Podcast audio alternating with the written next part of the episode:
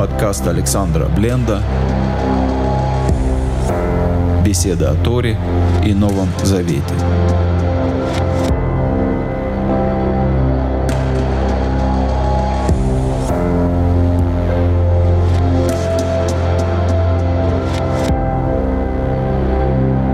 У нас по-прежнему, значит, первая глава, и будем сегодня читать восьмую и девятую Мишну, Божьей помощи. Третье поколение пар, третья пара, как мы сказали, один руководитель Санадрина, второй Авбейдин, глава суда. Итак, Игуда бен Табай и Шимон бен Шатах. Начнем с человека по имени Игуда бен Табай. Известно, что Иуда бен Табай и Шимон бен Шитах оба изрядно вели войну с садукеями. Вели войну с садукеями за власть и за то, как понимать закон. В том числе спор был по поводу, касающийся нашей недельной главы отрывка, 19 глава, 19 глава книги «Дворим» или «Второзаконие», где не выступает один свидетель против кого-либо в какой-нибудь вине, в каком-нибудь проступке, во всяком грехе, который он согрешит, по словам двух свидетелям или по словам трех свидетелей, да будет постановлен. Если выступит свидетель злонамеренный против кого-либо, чтобы свидетельствовать о нем злое, то пусть предстанут оба эти человека, у которых была тяжба перед Господом, то есть свидетель и тот, кого обвиняют, и если судьи расследовали хорошо, и оказалось свидетель этот ложный свидетель, ложно свидетельствовал против брата своего, то сделайте ему, что он умышлял сделать брату своему. Искоренить зло из среды твоей. Это конец 19 главы э, книги «Дворим». Остальные услышат, убоятся, не пощадить глаз его твой и так далее. Садукеи понимали так, что если есть два лжесвидетеля, которые оговорили человека, и приговор приведен в исполнение, то этим двум свидетелям делают то же, что они замышляли сделать э, и сделали приговоренному. То есть если по их лжесвидетельству человек казнен, то и их надо казнить. Фарисеи считали, что если человека обвинили, но не казнили, тогда лжесвидетелей надо казнить. А если приговор состоялся и принесен в исполнение, приведен в исполнение. То есть, если человека обвинили по ложному обвинению и казнили, тогда уже свидетелям ничего не делается. То есть, во всяком случае, они не наказываются тем же наказанием, которым наказываются, э, если бы его не казнили. В чем мотив э, Садукеев, довольно понятно. Это такой, как на первый взгляд, самый простой смысл текста чем мотив фарисеев? Как фарисеи это понимают? Фарисеи говорят, что написано то, что он умышлял сделать, а не то, что сделал. То есть если умышлял и не получилось, то надо казнить, а если умышлял и получилось, то казнить не надо. Казалось бы, такое не очень логичное действие, но было тому два объяснения. Первое говорит, что смерть по приговору суда — это искупление греха. Если человек совершил каким-то грехом, суд приговаривает его к смерти, то смерть является искуплением. А мы не хотим лучше свидетелю давать искупление. Не будем такими милостивыми к нему, чтобы давать ему искупление, Бог с ним разберется, мы передаем это дело Всевышнему. Если человек казнен. Второе объяснение говорит так, что если Всевышний попустил суду по оговору казнить человека, значит, этот человек чем-то другом был виноват, суд не может ошибаться. Из этого есть э, более широкий вывод, из этого подхода, что Всевышний вообще присутствует в наших ошибках. Ну, как, например, продажа Юсефа, очень хороший пример, и когда можно сказать, что вот совершено злое действие, и ну, Бог попустил этому, потому что это было к какому-то, к чему-то доброму. И если бы братья не продали Юсефа, то как говорят Медраши, был бы худший вариант спуска Ну, в общем, был вот такой спор. И вот э, Раби Иуда бен Табай однажды пришел в Мидраш с э, таким чувством глубокого удовлетворения и сказал, сегодня я восторжествовал над Садукеями, я исполнил такие Аллаху, как мы учим, и казнил э, злонамеренного свидетеля. На это Шимон бен Ситах ему сказал, ошибка, ты пролил кровь невинную, потому что только двух сговорившихся лжесвидетелей можно казнить. А если это один человек, то ты пролил кровь невинных. В общем, идеологически увлекся Раби Иуда бен Табай, увлекся тем, что у него есть возможность доказать правильность, правильность собственной идеологии, и как результат казнил невинного человека. Сказывают, что Иуда бен Табай глубоко раскаялся в этом и всю жизнь, каждый день ходил на могилу этого человека, молился и просил его прощения. Это одна история про Иуду бен Табай. Есть еще и легенда про Иуду бен Табай. Легенда э, караимская. И караимская легенда говорит так, что жили-были Шимон бен Шатах и Иуда бен Табай. Когда Александр Янай устроил гонение на э, Пруши, то Шимон бен Шатах, поскольку он, как мы уже говорили в прошлом, родственник Александра Яная, он убежал в Египет, там собрал вокруг себя армию людей, которые ушли от письменной Торы, таких вот отделившихся от письменной Торы, так Карыбы понимает слово фарисей, паруш, и которые придумали себе сами, как придумывали себе Тору. У Иуды бен Табая, который был под прессингом преследований, не было такой возможности. И когда вернулись, оказалось, что Иуда бен Табай, он приверженец старой, доброй, традиции толкования Торы, и единственно правильной, то есть садукейской, и потом караимской. А Раби Шимон бен Шатах, он понаехавший с новой традицией, из-за которого фарисейство, благодаря его связи с Янаем и со шлемционным Алко, с шлемционной царицей, благодаря этому фарисейство и передавило э, истинных э, носителей Торы, то есть садукеев, а потом Крым. То есть по легенде Иуда бен Табай, э, он последний из садукейских или караимских, правильно понимающих Тору магикан, а Шимон бен Шатах, он первый фарисей. Как бы караимская легенда представляет их в свете вот таких вот двух различий. Если в отношении первой истории есть несколько источников, которые подтверждают, что да, Иуда бен Табай, вот эта история с казненным свидетелем, то вторая история крымская, она апологетическая. Это, конечно, скорее всего, средневековая крымская придумка, чтобы основать историю Караим. То есть вот э, в такой истории оказался Иуда бен Табай, первый из этой пары. Так выходит, осужденный был все-таки невиновен, или его назвали невиновным? Его нельзя было казнить, потому что казнить можно только двух сговорившихся. То есть свидетелей сговорившихся. Один не может сговориться сам с собой. Для того, чтобы казнить, нужно несколько условий. Он действительно оговорил человека, но казнить его было нельзя по фарисейскому же закону. А как в нашей синагоге говорят? В нашей синагоге сегодня нет смертных приговоров вообще. Факт тот, что Игуда бен Табай ошибся, когда его казнил, и он всю жизнь в этом раскаивается. Но есть и другая история. Раз уж мы как бы заговорили, нужно, наверное, говорить в этом случае сначала об обоих участниках Мишны. Шимон бен Шатах. Раби Шимон бен Шатах дал обет Всевышнему, что если он будет избран главой Санедрина, он покончит с э, ведьмами. Как считается, в то время было очень распространено колдовство среди женщин. В трактате Санедрин говорится, что Дочка — такое напрасное сокровище для отца. Пока она маленькая, он боится, что ее кто-то соблазнит. Когда она постарше, он боится, что она загуляет. Когда она еще постарше, он боится, что не выйдет замуж. Когда она выйдет замуж, он боится, что она не родит. Когда она стареет, боится, что она станет ведьмой. И в результате папа дочки, он все время не спит. То есть оставим то, какое отношение к женщинам это выражение несет, все, э, все как бы э, предполагали, что женщина — это потенциально ведьма.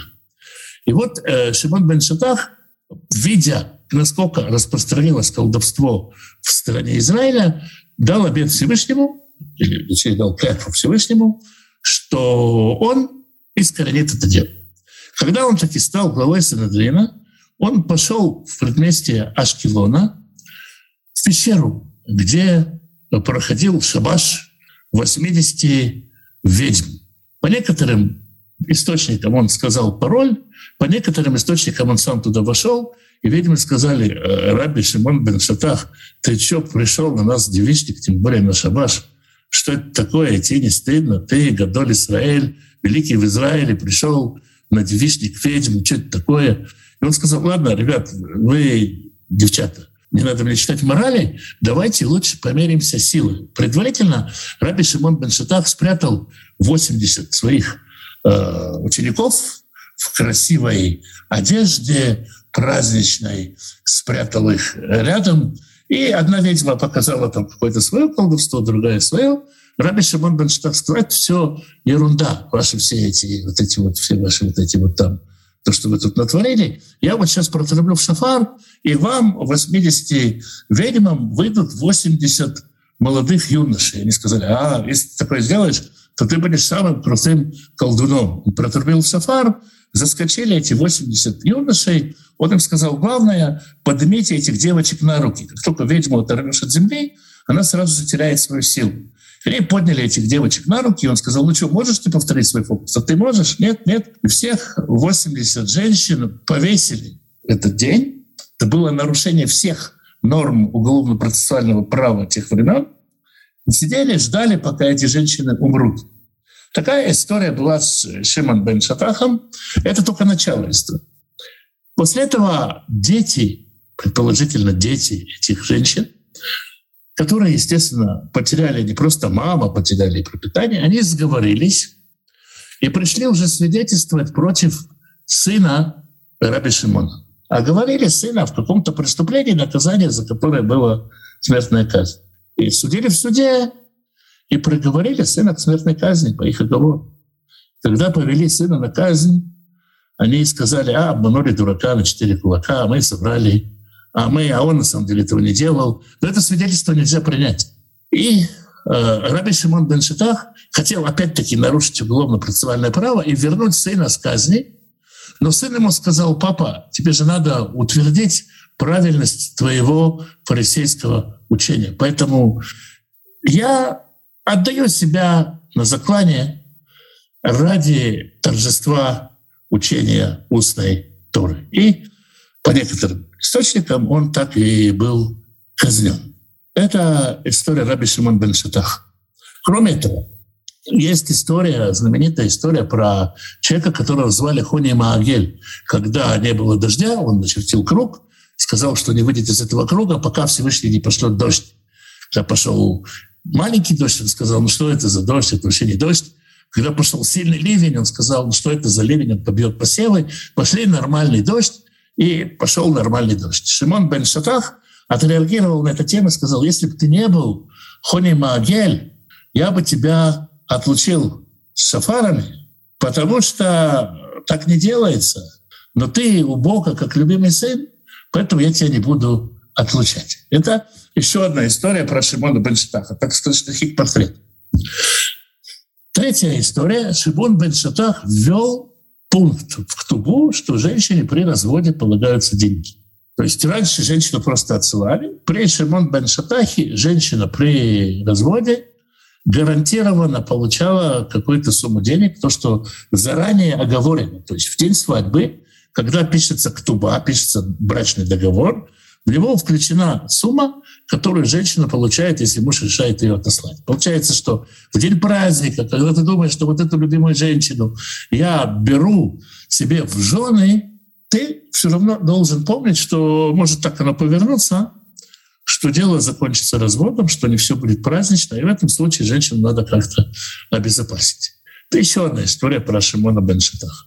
Наверное, последняя история, которую про него можно сказать — он э, постановил каширование железных сосудов.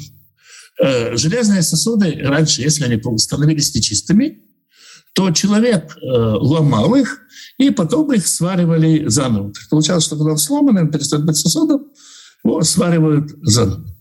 Раби Шимон бен Шатах постановил, что так больше делать нельзя, а на сосуд железный, который стал нечистым, надо вылить мейхатат, то есть воду от рыжителицы, с пеплом рыжителицы, и подождать 7 дней, и после этого сосуд становится кошерным. Что вообще вот это вот за фишка? Почему? В чем разница? Что если что-то сломалось, не ломай, не пытайся быстро это сломать и исправить, а повынашивай. Снова это качество рахамим в данном случае. Если что-то сломалось, попытайся это починить, э, не ломая. Попытайся терпеливо подождать. Вот э, такая э, неоднозначная личность Раби Шимон бен Шатах. Хочется, конечно, пообсуждать эти истории, но... Ну, давай пообсуждаем. Наверное, ну, во-первых, очевидно на лицо желание э, справедливости и понимания ответственности за свои решения для грядущих поколений, но есть же базовая... Вот твоя история, э, она показывает торжество формалистики, вот, которое сейчас все страдает в мире, особенно в Америке. Да, когда ну, на лицо э, вино, виновность, всем понятная, но есть правила, которые не позволяют вот эту базовую справедливость реализовать. Да. И, и это хорошо или это просто так, так было, так есть? Просто это штрихи к портрету поколения, да, то есть э, вспомним, что Раби Йоханан ну, несколько веков спустя скажет, что Иерусалим разрушен за то, что в нем судили судом Торы. То есть здесь ситуация, да, это основное правило бюрократа. Я все делаю по закону. А вот я тут не хватает вот этой бумажки. А вот тут вот так вот. Да, мы все делаем по закону. То есть, наверное, еще не было такой длинной истории злоупотреблений, что, э, ну, не хочется слово эксперимент применять, потому что оно такое легковесное. Но, то есть, э, пробовали, что ли, разные версии справедливости, да? То есть... В то же время, когда, э, когда он казнит ведьм, он легко идет на нарушение всех формальных законов, которые запрещают... Нет, нету никакого суда, во-первых, да, нет никакого расследования. Нету показаний нескольких свидетелей. Нету, есть запрет судить несколько смертных приговоров в один день. То есть, когда ему нужно, когда это позволяет идеология, то есть это, э, скажем так, бюрократия с идеологией. Ну, в общем, действительно можно найти аргументы за и против его позиции. А, понятно, что человек старался ну, искать справедливости, что, что Бог хочет в этой ситуации. Конечно, поступок сына тоже очень, с одной стороны, очень красивый, с другой стороны, ну вот поддержал папу, но не реализовал свое предназначение, с другой стороны, может, это и есть его предназначение — поддержать папину, папино служение. А сравнивают это с жертвоприношением Ицхака. А может ли вообще человек такие решения принимать относительно себя? Вопрос, может или нет, так, знаешь, случай такой исключительный и поступок исключительный. То есть это просто вот жизненная ситуация, в которой человек так поступил. Он э, есть, есть как бы более расширенной форме рассказа. Он сказал, что э, пусть Господь простит мне все мои прегрешения, пусть моя смерть будет искуплением всех моих прегрешений, но только не того, в чем меня обвиняют, потому что я этого не совершал. И тогда вот эти вот лжесвидетели, они это все увидели, и они раскаялись и подумали, какого же святого человека мы оговорили, и попытались, э, попытались как бы восстановить статус-кво. Они понимали, то есть в этой истории есть трагедия, может быть, в том, что даже эти мстительные, нехорошие Э, ребята, они говорят, давайте его не будем убивать. А Иуда бен Табай говорит, а, простите, Симон бен Шита говорит, а, все равно. Ну, в общем, иллюстрация, да. То есть это такая предыстория, бэкграунд, насколько трудные, а, трудные решения приходилось принимать в качестве судей. Ну да. Итак, Иуда бен Табай говорит, «Альтас смеха не делай себя кеорхей Адаянин.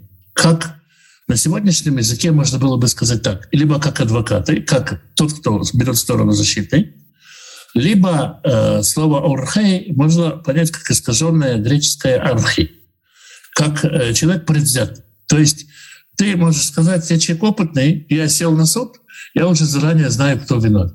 Или ты пришел судить суд, у тебя стоит человек в шляпе с пейсами и с книжкой Торы в руках, а против него в суде стоит человек в челме, в арабской челобее, и ты уже для себя все решил внутри. Или вариант судится богатый человек с бедным человеком. И ты можешь сказать, с одной стороны, если я осужу богатого, у меня будет богатый враг. С другой стороны, ты можешь сказать, как я возьму у этого человека, который так беден, и еще отдам богатым. То есть есть всякие разные ситуации, когда ты можешь сказать, я тут берусь творить не справедливость вот в рамках суда, в рамках судебного процесса. Я берусь творить справедливость в рамках взятого здесь данного дела. То есть приходит какая-нибудь, какой-нибудь адвокат, который представитель э, электрокомпании израильской. И против него безработная, э, безработная мать-одиночка с тремя детьми, у которой как бы электрокомпания считает, что она воровала электроэнергию со счетчика и должна там 50 шекелей. Ты думаешь, электрокомпания, она же не обеднеет, если она потеряет эти 50 шекелей. И как-то это как-то ну, вот не, не по понятиям забрать у этой женщины, которая живет на 1800 шекелей, и дать электрокомпании, которая это даже адвокату не, не на арахис. Есть разные ситуации, когда ты можешь быть предвзятым на суде, куча разных ситуаций, когда, казалось бы, ты хочешь сотворить справедливость. Сказать, вы перетопчетесь без ваших 50 шекелей, да? а она не перетопчется, поэтому примерно так. Или как бы, ну, понятно же, что араб врет, а еврей говорит правду. Это предупреждение о том, что ты не считай, что ты перед судом все уже понял. Но это только для руководителей, для судей, или это как-то к нам относятся простым людям? Я думаю, что это к нам относится тоже простым людям, потому что мы часто выступаем в роли судей. Снова, рассматривая какие-то поступки человека, внутри себя тоже можно быть заранее все решившим человеком. В общем, это, это применимо к любому человеку. Любой человек э, ежедневно является судьей. Ну, то есть это больше про лошонара. И про лошонара, и про ну, какие-то мысли, которые у нас есть, какие-то представления, которые у нас есть. Шею балей денином землифанеха, пока судящиеся стоят перед тобою, и оба инеха кирашейн, пусть они будут в твоих глазах как злодеи. Из этого прежде всего делают вывод, что судящиеся должны стоять оба. Да? оба должны стоять. Если это богатый и бедный, оба должны стоять. Если один человек говорит складно и может свою мысль выразить за две минуты лаконично, грамотно, красиво, а второй человек не настолько способен к риторике, может быть, безграмотен и не может сложить два слова в одно предложение, и оба одинаково стоят, и обоих их выслушиваешь, не давая предпочтения, не говоря одному замолчать, а другому говорить, или наоборот.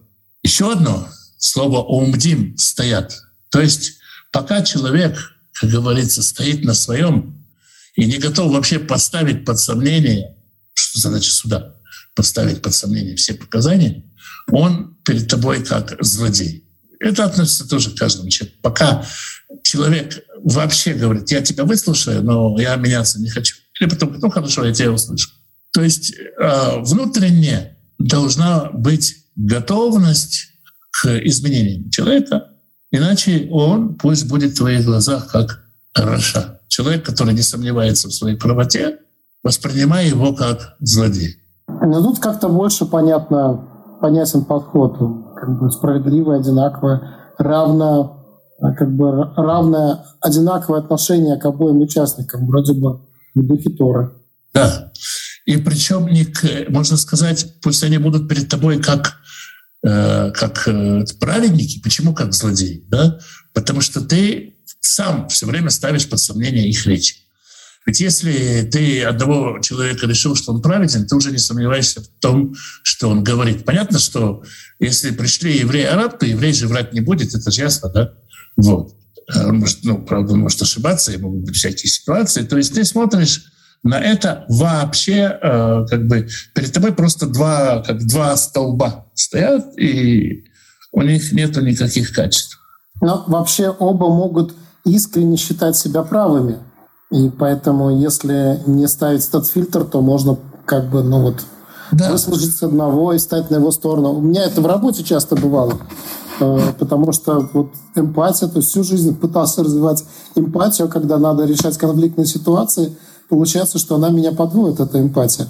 Да, эмпатия подводит именно потому, что ты становишься на одной из сторон конфликта. А человек харизматичный, вызывающий доверие, ну, кстати, часто этим пользуются мошенники. Они как раз ребята харизматичные, вызывающие эмпатию. Поэтому здесь э, Иуда Бентабай говорит, вообще обращай внимание только на факты, на показания и выверяй их, так как стиле доктора Хауса все врут. Может быть, не намеренно. Вот это хорошая отсылка на Хауса, потому что он-то благодаря этой позиции мог э, диагностировать точно причину. Хотя не с первого раза иногда, но копа- копается, пока не найдет. Есть такое понятие, как когнитивная иллюзия. Да? То есть человек формирует свое знание, свои представления о мире на основании какой- какой-то базы. И очень часто человек сам себя обманывает в той или иной ситуации. Поэтому он э, сам может считать, что он прав, как ты сказал, но задача судьи э, разобраться в этом. Поэтому пока они стоят перед тобой, считай, что они все виновны. Экшени вторым, мельфанеха, когда они уходят от тебя, Ию бейнеха ки закаин. Тогда они э, оправданы. Киблю алейхем это один, когда они приняли на себя суд.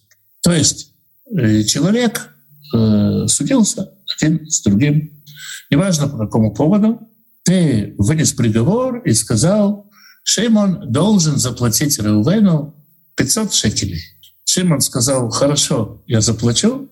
С этого момента и Шимон, и Реувен, они праведны в твоих глазах. То есть ты не продолжаешь думать, ах ты, Шимон, ах ты, злодей, там, вот же такой-то и такой-то, да? То есть в тот момент, когда человек понял, что он ошибся, понял, что он должен что-то исправить, и принял решение это исправить, и это тоже относится и к тебе самому.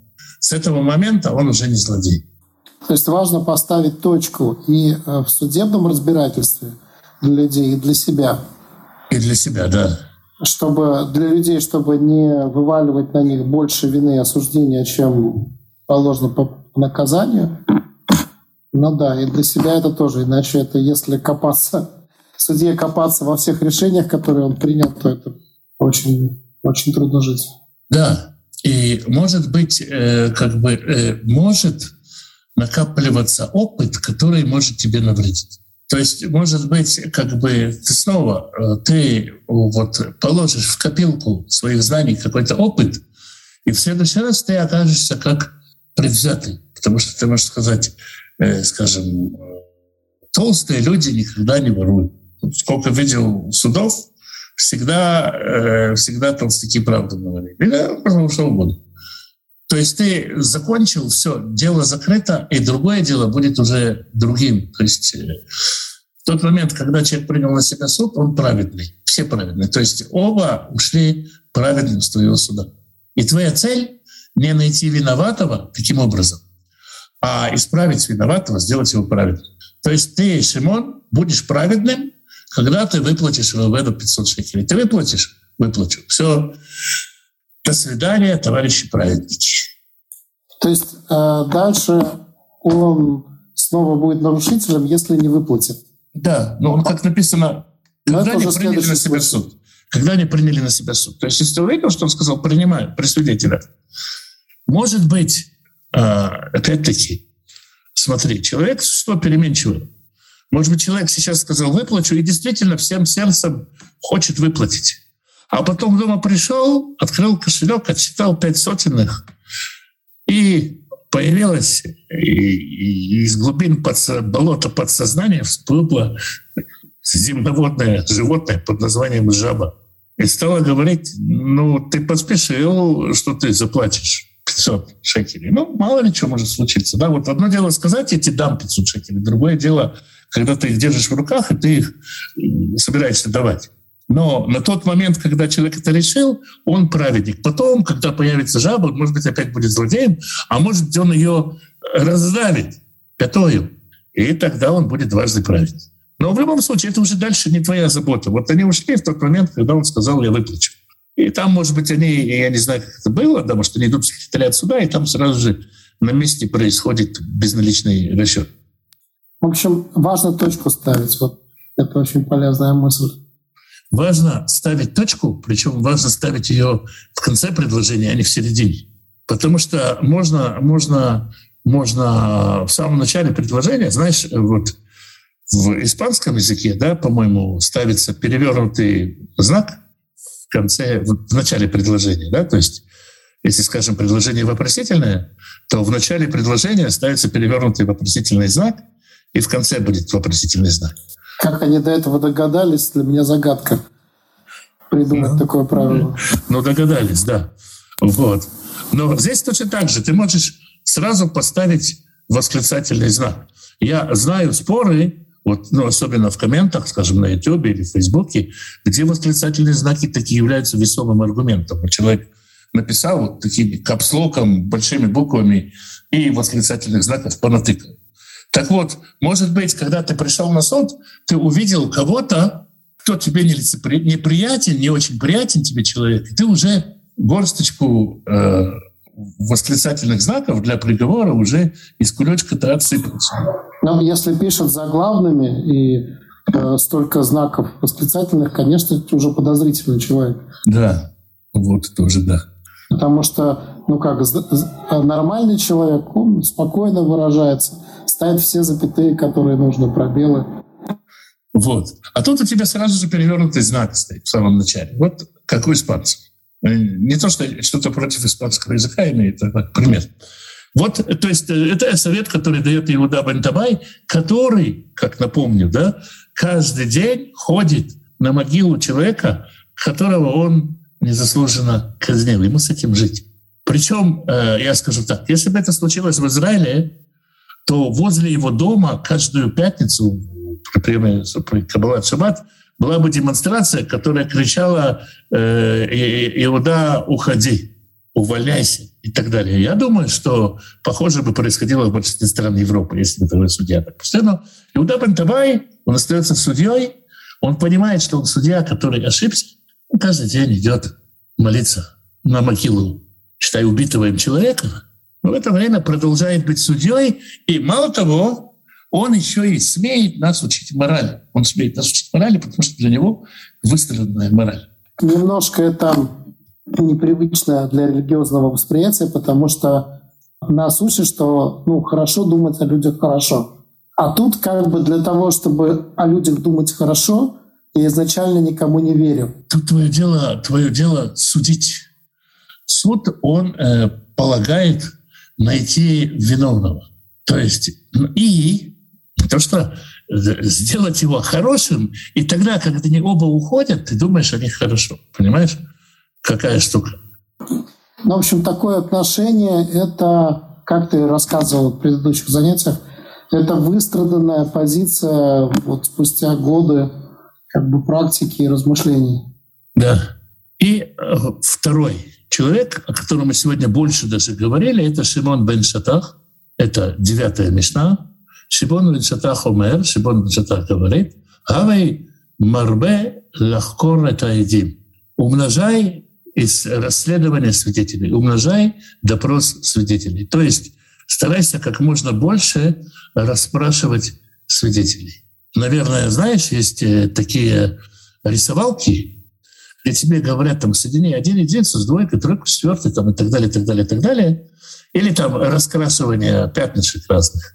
И на каком-то этапе ты можешь сказать, ага, здесь понятно, здесь медвежонок будет, да, то есть уже как бы там прикинув какие-то линии, ты можешь сказать, э, ну, здесь понятно, здесь олененок получится, здесь медвежонок, на каком-то этапе это становится понятным. Здесь он говорит, исследуй и до конца не, не считай, что у тебя пазл сложился, пока ты не увидел последнюю фишку этого пазла, последнюю деталь мозаики. Расследуй свидетелей как можно подробнее. Не говори, я все понял, а пытайся подумать, что ты еще не понял в этой ситуации. Ну, вот это мы видим часто в фильмах и сериалах про полицию. Когда про, прогоняют свидетелей много раз по одним и тем же историям, могут новые детали э, вылезти. И, честно говоря, в своей работе тоже у нас, нас специально обучали вот побольше вопросов задавать, уточнять каждую непонятную деталь.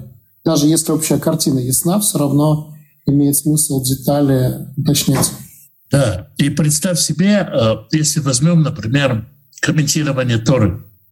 Когда ты, э, скажем, человек, который приходит вот из христианства, с его подходом к чтению Писания, сталкивается с еврейским подходом к чтению Писания, и говорит, а почему здесь вместо этой буквы стоит вот эта буква? Интересно, да?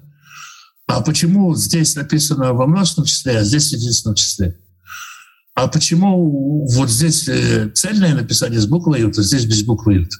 И отталкиваясь от этого, есть какие-то мысли, строения э, э, и так далее. То есть, когда человек говорит что-то, можно обращать внимание на какие-то детали его речи, ну и так далее. Да? Как сказать, истина может скрываться в каких-то мелочах. Главное — это снова не становись предвзятым. Стать предвзятым можно не сначала, а на каком-то этапе. На каком-то этапе ты уже понял, что кто тут прав, кто тут виноват. Тебе говорят, нет, допроси еще свидетелей, еще свидетелей. Вроде бы уже все все пересказали, а ты еще раз спроси. Ну, что я убедился в работе, это что э, действительно процедуры, вот когда нужно пройти полностью процедуру э, с обеими сторонами, а она защищает вот от этой предвзятости, когда по первому впечатлению э, принимаешь решение или делаешь вывод. Потому что в этой процедуре там окажется какая-то действительно деталь, которая может все немножко развернуть иначе. Да, про то и речь. То есть может быть какая-то деталь, может быть какая-то мелочь, может быть э, какая-то оговорка, да, то есть вы спрашиваете все, все, все мельчайшие подробности. Это то, причем, причем, а, ну, как бы впечатление это все равно происходит. То есть мы не можем себя иногда застраховать от того, чтобы, ну, нам человек все равно может нравиться или не нравиться. Но именно вот пройти процедуру до конца. Вот я теперь понимаю поступок э, сына Шимона, да, а, потому что он как раз защитил процедуру, он защитил Аллаху, получается. Э, почему? Потому что, пройдя до конца процедуру, отработав, это как раз судью э, защищает от лицеприятности. Да. Кроме того, кроме того, все-таки с другой стороны, как бы закон, устная Тора говорит, что судья судит только потому, что он видит. То есть по всему тому, что он видит, но все-таки только потому, что он видит. Например, была в средние века эпидемия чумы. И считалось на тот момент, что кровопускание спасает жизнь, спасает человека от чумы. Если человек пришел к Равину и спросил, Раби, можно ли мне в субботу делать кровопускание? Раби бы сказал, конечно, оно же спасает жизнь. И разрешил бы на этом оставать. Сегодня можно было сказать, если бы у Раби были технологии 21 века и знания даже не врача, а просто, скажем, учителя биологии 21 века, он бы понимал, что кровопускание не спасает жизнь. Но в тот момент он так и знал. То есть, с одной стороны, ты выясняешь всю картину, а с другой стороны, ты не рисуешь на картине то, чего нету, для того, чтобы принять решение. И именно то, что тебе Всевышний позволил открыть сейчас, путем старательного, тщательного исследования всего, как говорил один евангелист. Именно поэтому ты и выносишь приговор. Ты всех расспросил, все разузнал и так далее, и так далее, и так далее. И тебя не спрашивают, а почему ты не сходил в Александрийскую библиотеку и поискал подобные прецеденты в древнеримском праве? Не поискал. И это тоже касается принятия решений человеку. Если ты сегодня принял решение в соответствии со своим, со своим разумом, со своим здравым смыслом, и в результате произошла какая-то ошибка. Человек повез семью в цирк, повез семью в цирк, на машине, ехал осторожно, какой-то пьяный в них врезался, случилась авария. Человек может начать себя винить всю жизнь. Зачем я повез семью в цирк? Вот кто меня дернул повести эту семью в цирк и может ходить с этим чувством вины, не надо было мне вести вот, и что они, цирк, ну и так далее, да? Вот, и все говорят в отношении себя тоже. Ты на тот момент обдумал все, что мог, ты на тот момент принял решение, как ты видел мир. Ничего плохого нету в том, что вести детей в цирк. Есть кто поспорит с этим, но сейчас отложим это в сторону, да, то есть это важно. Но дальше, э, дальше Шимон бен Шитах говорит такую штуку. «Ваве заир бедвареха» и будь осторожен в своих словах, Шима метухам или меду лишакер. Потому что на основании твоих слов они могут научиться врать. То есть ты можешь пытаться выяснить какой-то вопрос у тех, кто тебя слушает со стороны, у участников процесса. Может возникнуть мысль, что ты добиваешься какого-то определенного результата, что ты заподозрил что-то и хочешь, чтобы они в этом признались, и тогда тебе могут это рассказать, то, что ты хочешь услышать. Это может быть даже не только слова, это может быть язык тела. На самом деле человек, который находится на суде, внимательно, внимательно смотрит на судью. Да? И может быть где-то кивок, где-то удовлетворенный кивок самому себе, где-то постукивание пальцами по столу, где-то что-то может человека направить, в какую сторону правильно давать свидетельство, как правильно врать. Это первая мысль. И вторая мысль, что могут быть люди, которые зрители этого процесса. И наблюдая за тем, как проходят расследования, знаешь, были книги такие, как вести себя на суде, как вести себя на допросе и так далее. Есть такие инструкции. Могут люди научиться врать. То есть, ну, скажем, это одна из э, задач, как ни странно, адвоката. Да? Адвокат может создать определенную линию, потому что он знает судью. И он может создать линию защиты, которая, скажем, будет не совсем правдивая. Ну, это такая серая область, потому что смотришь сегодняшнюю жизнь, это настолько далеко от Торы. Это да. Но так или иначе, вот человек как же тоже предвидит, э, настолько далеко от Торы или недалеко от Торы, люди, они люди. Да? То есть люди, они всегда люди. Как квартирный вопрос в Москве некоторых испортил, а в Иерусалиме-то нет, они те же самые люди. И человек на суде старается выглядеть праведным и может может ну, начать догадываться, что судья от него хочет. Тем более, когда судья много говорит и много задает вопросов. Можно понять, что судья может сложиться впечатление, а может так и оказаться, что судья хочет получить определенный результат. И, и тогда можно как бы э, врать так, чтобы э, опровергать это предположение судьи, или наоборот, чтобы подтверждать. Но так или иначе, когда ты задаешь много вопросов разных, у опрашиваемого, если как бы ну, неграмотно задавать вопрос, да даже если грамотно, у опрашиваемого тоже может сложиться впечатление, что ты хочешь и как тебя обмануть. Ну, из этого я что беру, что выясняя ситуацию, пользоваться э, словами человека.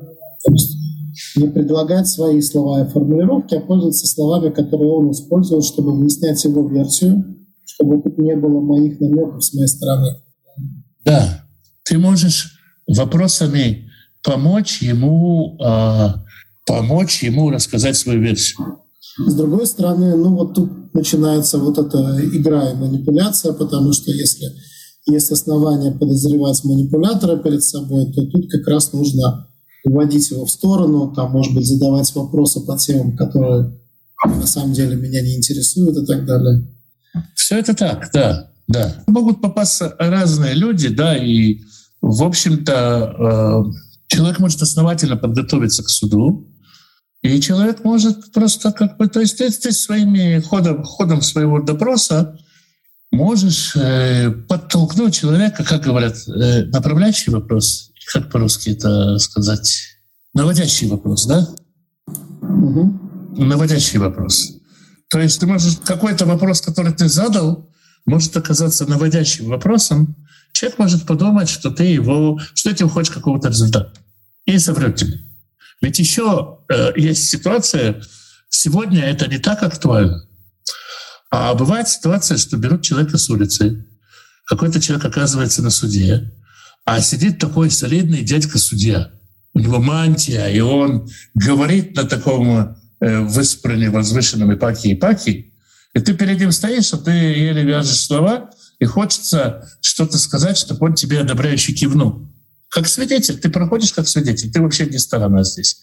И он тебя что-то спрашивает, и ты думаешь, господи, а какой же он хочет от меня ответ?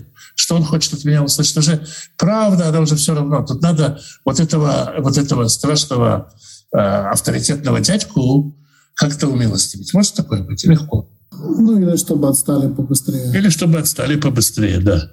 потому что работать надо идти, это у меня свиньи не кормят. Ну, мало ли что. Так, и как же это к жизни простых маленьких людей применить? Снова, как мы и говорили в прошлый раз, ничего не дорисовывать, а не спешить с выводами.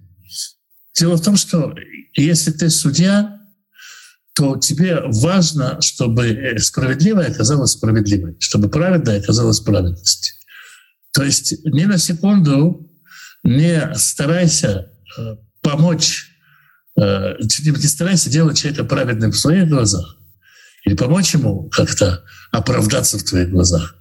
Так, собственно говоря, ты тут посредник, ты должен сделать так, чтобы, уходя из суда, выходя из суда, человек не чувствовал, что он тебя переиграл, что у вас ничья, а что он как бы и, и взял курс на исправление, принял твой приговор, и э, восторжествовала правда, восторжествовала через то, что еще один человек виновный пришел к правде.